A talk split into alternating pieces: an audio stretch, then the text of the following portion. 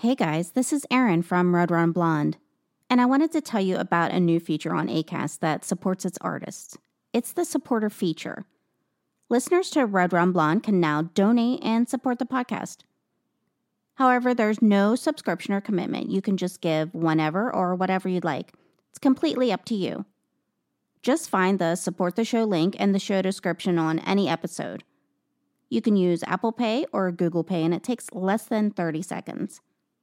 You can donate anonymously or you can add a message that I can see. As a podcaster, everything comes directly out of my pocket. I don't get paid to podcast, it's just my passion. So anything is appreciated to keep the show going. Thank you so much, guys. And now on to the show. Millions of people have lost weight with personalized plans from Noom, like Evan, who can't stand salads and still lost 50 pounds. Salads, generally, for most people, are the easy button, right? For me, that wasn't an option. I never really was a salad guy. That's just not who I am. But Noom worked for me. Get your personalized plan today at Noom.com. Real Noom user compensated to provide their story. In four weeks, the typical Noom user can expect to lose one to two pounds per week. Individual results may vary.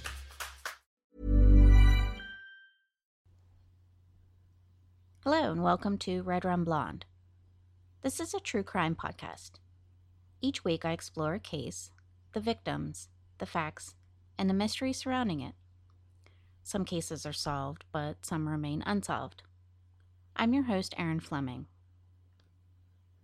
My boyfriend loves to go camping, and this really baffles me because he grew up in London. And as for me, I grew up in the countryside in West Virginia, and I absolutely hate camping.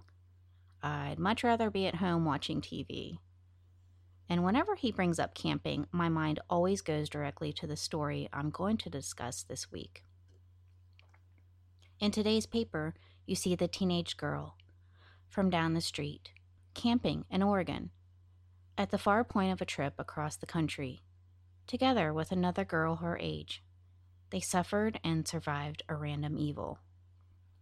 That's a poem from The Explanation of America by poet laureate Robert Pinsky. He was writing about two college roommates who in 1977 were on a cross country bicycling trip. They stopped for the night to camp in Cline Falls State Park in Oregon. But that night would forever change their lives. Their tent was run over by a pickup truck, and then the inhabitant got out and hacked at them with an axe. It would take many years for one of those girls to deal with her demons. This is the story of Terri Jentz. The year was 1977, and Terri Jentz was 19, and her friend Avra Goldman was 20. Both were good friends, undergraduates at Yale University. And it was the summer between their junior and sophomore year. They thought the perfect way to spend the summer would be to ride the Bikecentennial Transamerica Bicycle Trail.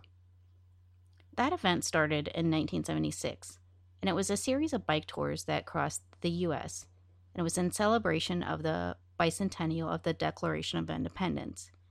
And I remember being a kid around this time. The bicentennial was a huge thing.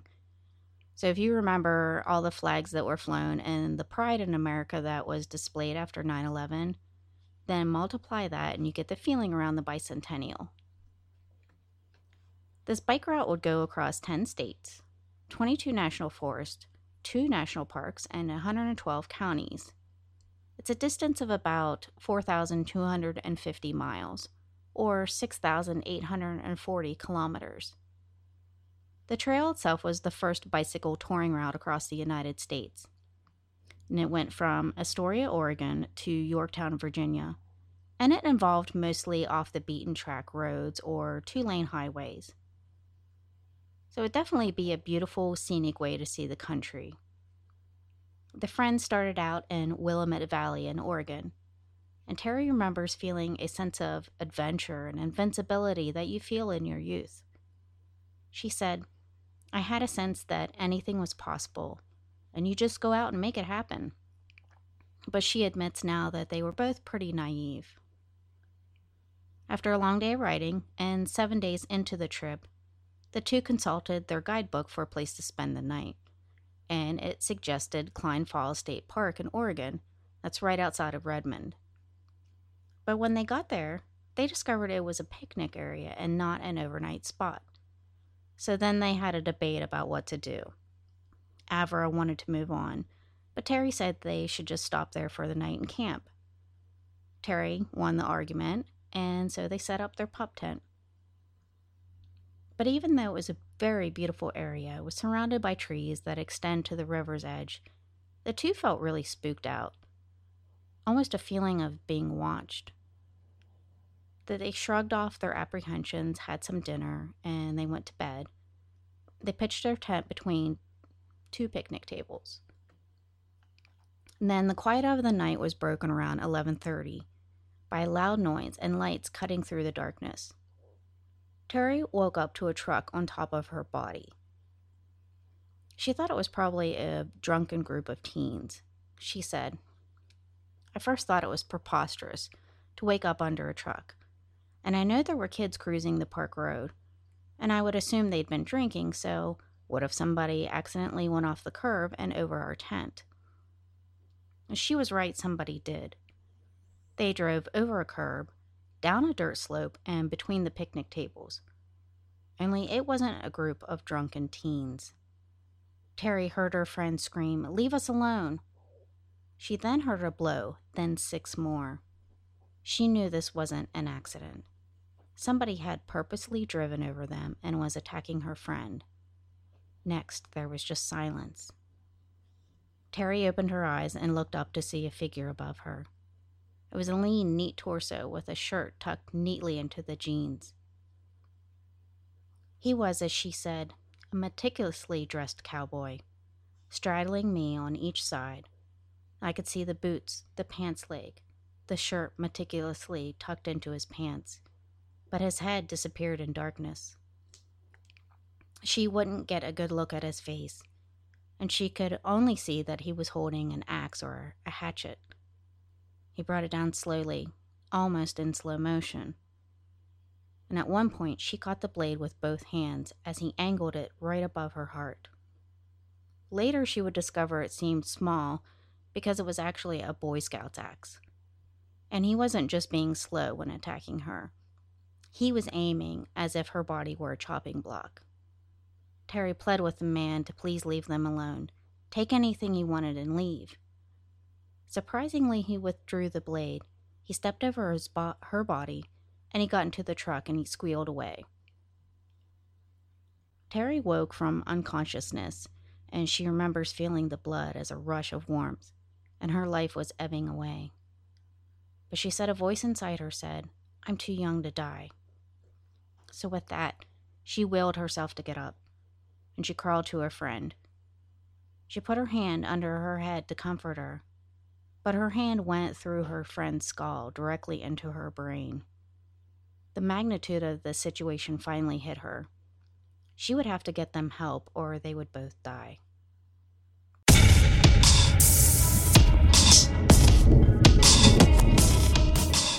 I'm Casey. And I'm Samantha. And we're the hosts of True Crime Storytime, a podcast for all things true crime. We will be bringing you fortnightly episodes covering everything from murder and mysteries, disappearances, theft and fraud, abductions and kidnappings, and more importantly, trying to take a lesson away from each case because every story has a message.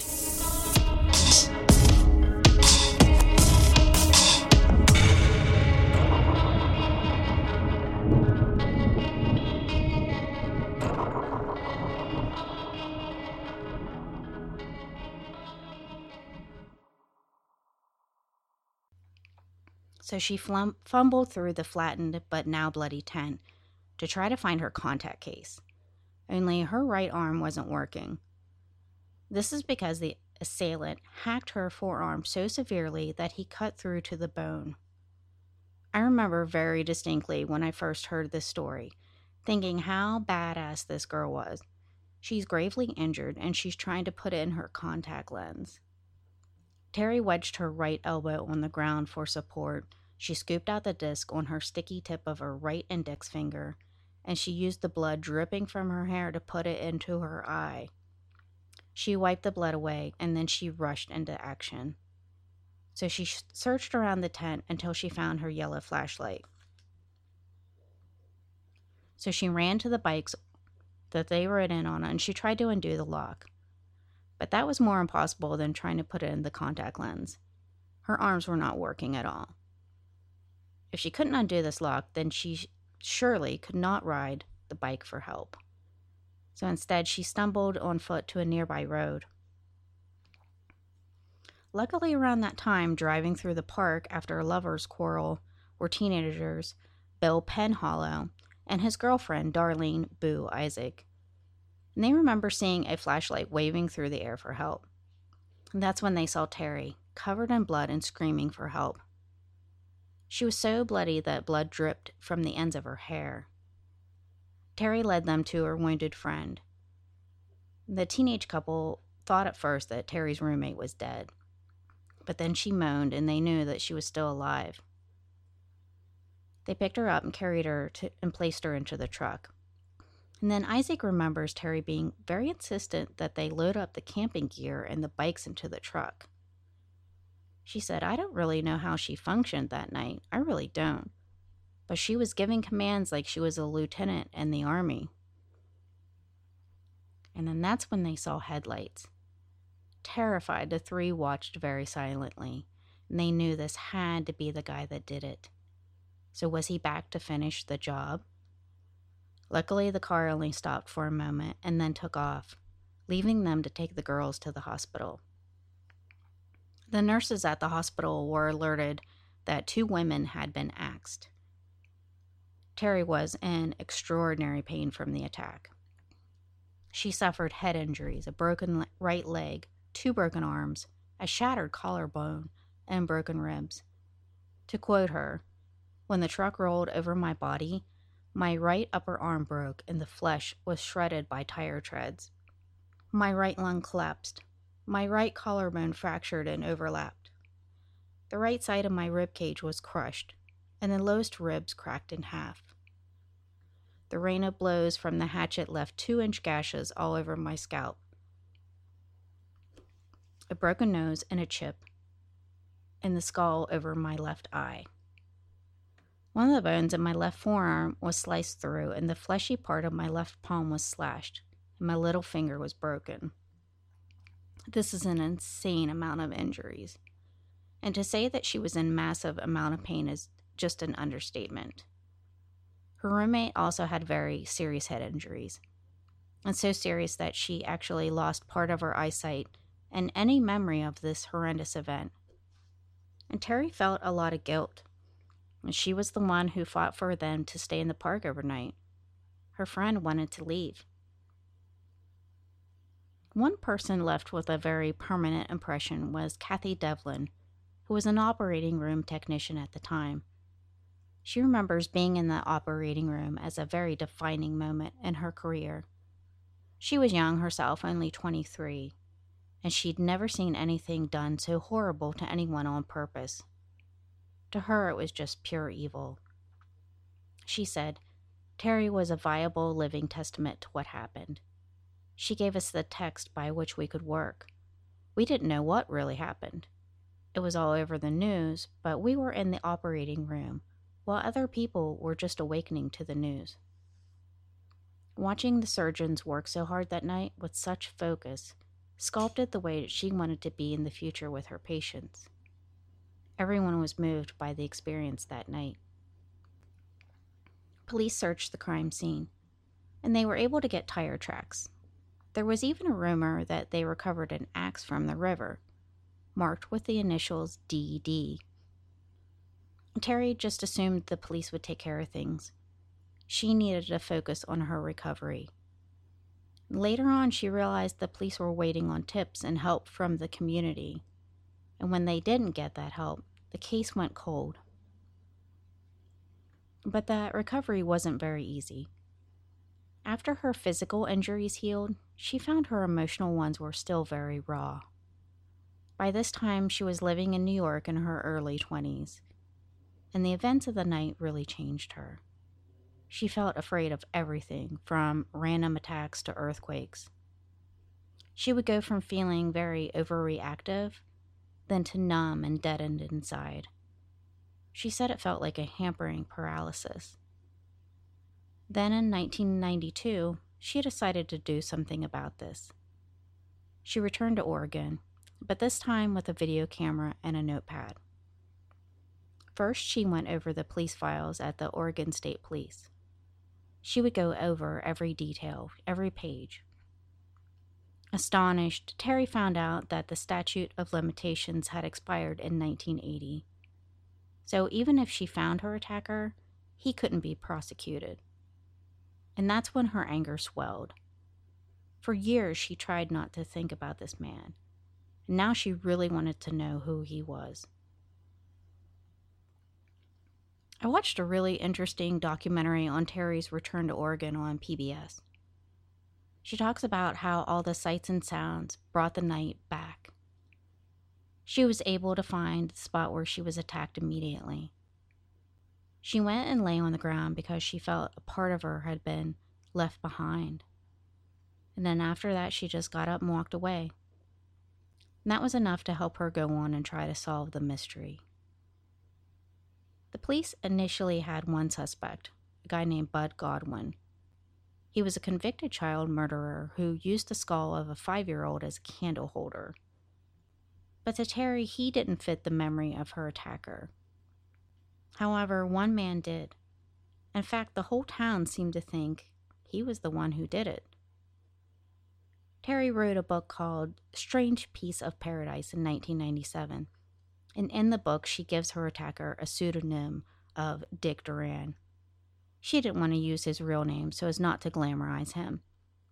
And even the 2020 episode I watched about the case wouldn't name him.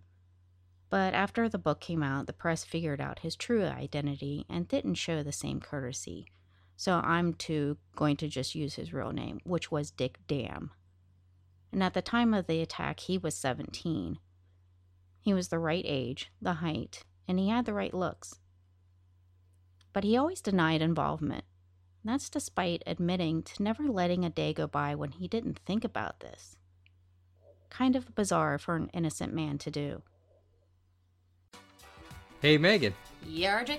Did you know that the author of The Scarlet Letter had to shovel poop for a living? No. But do you know that the author of The Handmaid's Tale helped make long distance sex toys? Who do you think she tested this on? Of course I knew about it. Fair enough. You know all these things and more.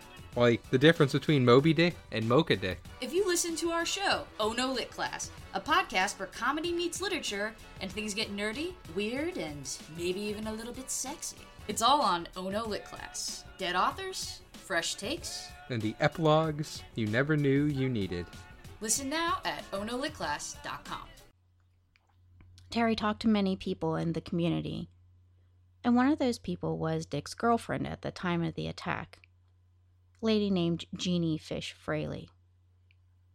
During their relationship, he was very physically and emotionally abusive to her. She said of him, he could turn from this really nice, yes, ma'am, thank you, ma'am, to Satan in his eyes. I mean, it was just like two different people, night and day. 24 hours after the attack, Jeannie remembers him showing up at a nearby park where she was. He repeatedly hit and kicked her. She was so frightened that she jumped into a nearby pond and swam to get away from him. She heard him say, I'm going to kill you, bitch. She managed to get away with the help of her parents. They went to the police and, to report the incident.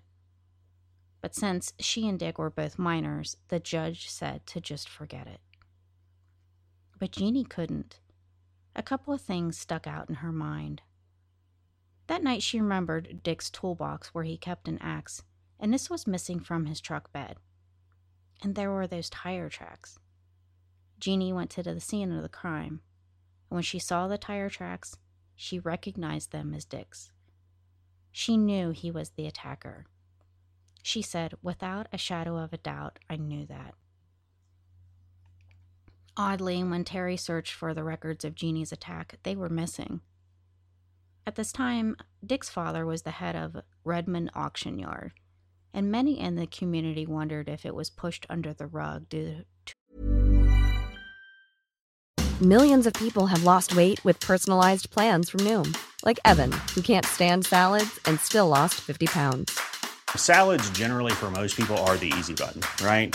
For me, that wasn't an option. I never really was a salad guy. That's just not who I am. But Noom worked for me. Get your personalized plan today at Noom.com. Real Noom user compensated to provide their story. In four weeks, the typical Noom user can expect to lose one to two pounds per week. Individual results may vary.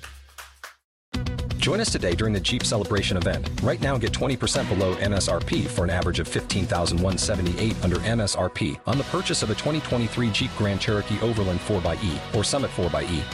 Not compatible with lease offers or with any other consumer incentive offers. 15,178 average based on 20% below average MSRP from all 2023 Grand Cherokee Overland 4xE and Summit 4xE models in dealer stock. Residency restrictions apply. Take retail delivery from dealer stock by 4 1. Jeep is a registered trademark. To his father standing in the community.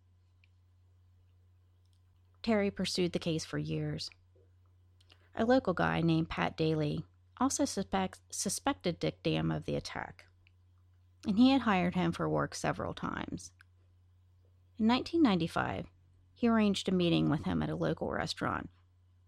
But this meeting was really arranged so that Terri could see the face of her attacker. During the attack, you got to remember she never got a good look at his face.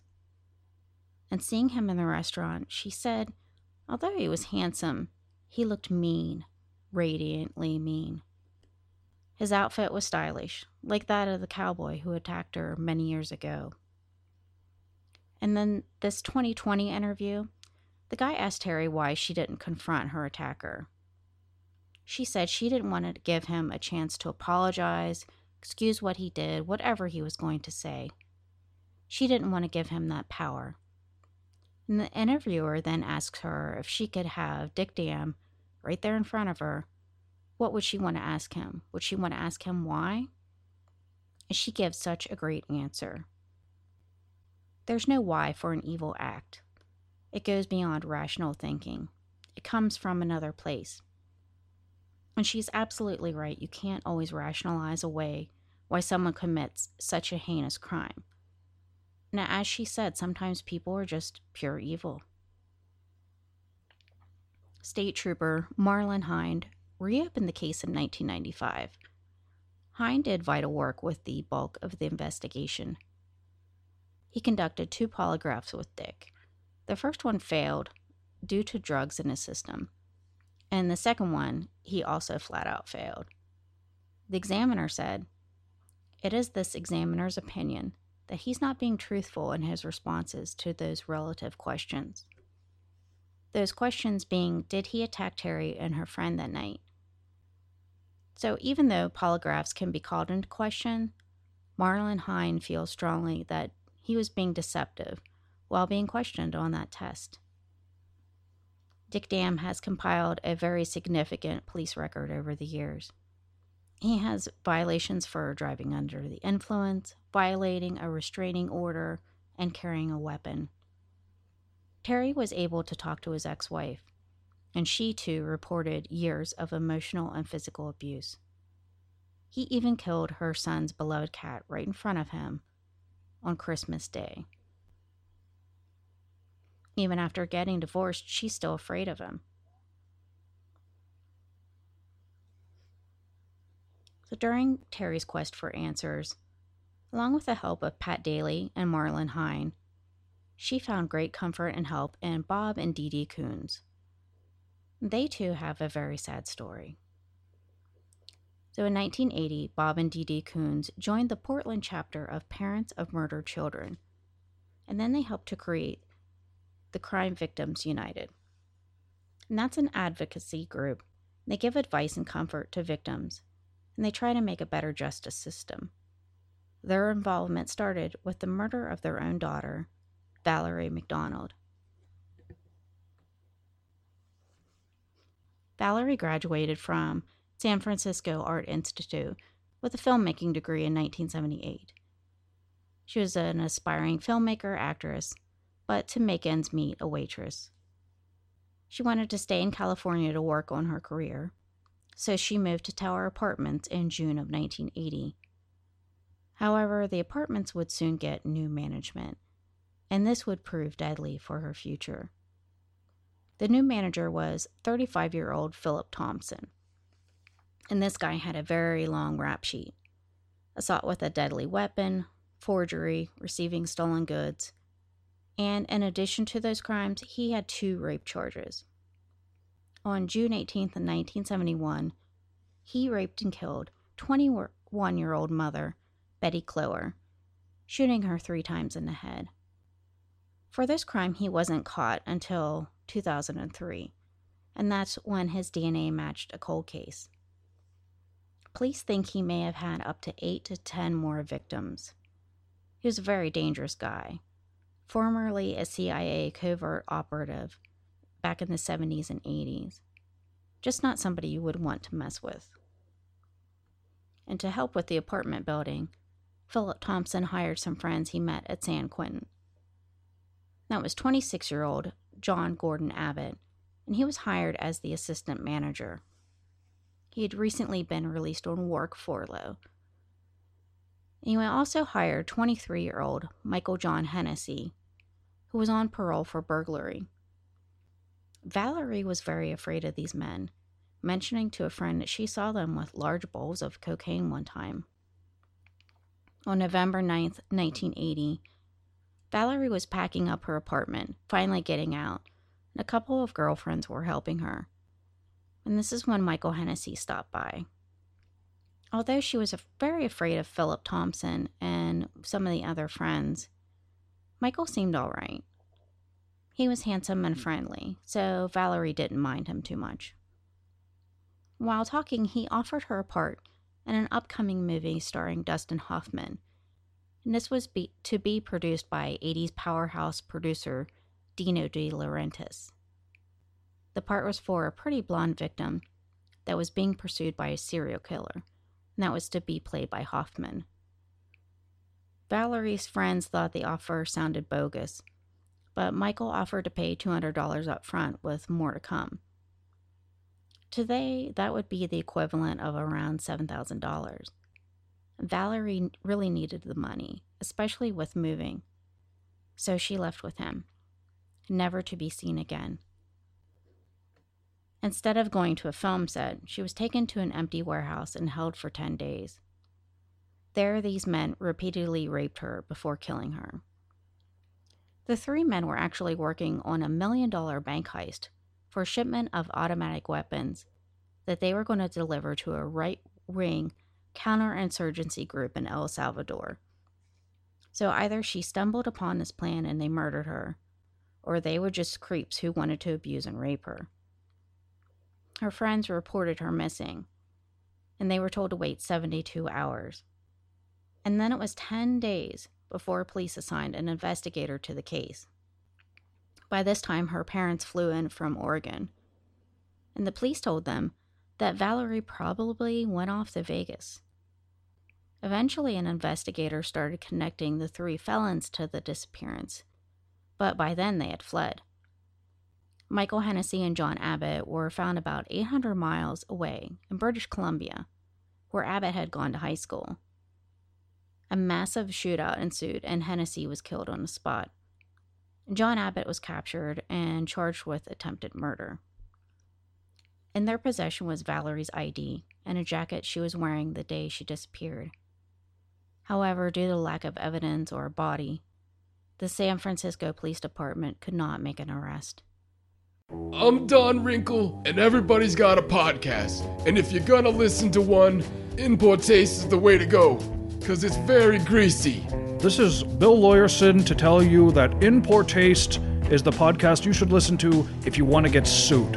I'm Big Jim, here to say if you listen to In Poor Taste, uh, guess we'll give you a Christmas handy. It's in poor taste. It's definitely not a comedy podcast. And it's definitely not educational. It is definitely Australian. Stop, Stop asking. Hello, I'm a Giorgio Casadoro, and this is my brother. Fativa. Come on down, in poor taste. We take you back and polish your jewels. That's us. South Hills, Pittsburgh. Born and raised. Listen to In Poor Taste on the Podsberg Network. www.podsberg.com slash In Poor Taste for all of your edutainmentional podcast needs. If you guys said they were fun. The only solace that the family had was Abbott was sent to prison for his involvement in the shootout, and Thompson was sent back to jail for an unrelated charge. Eventually, Thompson would be sent to prison on the mur- murder and rape charge of Betty Cloer, but Bob and Dee Dee Coons were deeply dissatisfied with the whole justice system. So they founded Crime Victims United. They discovered that their own justice system in Oregon was also horribly flawed. Victims received no respect, and they deserved a better system. In 1986, they worked to pass the initiative Measure 10, and that would put victims' rights during criminal trials into state law. It also barred excluding crime victims from the courtroom during trial. It gave victims a role in the trial scheduling, sentencing, and parole.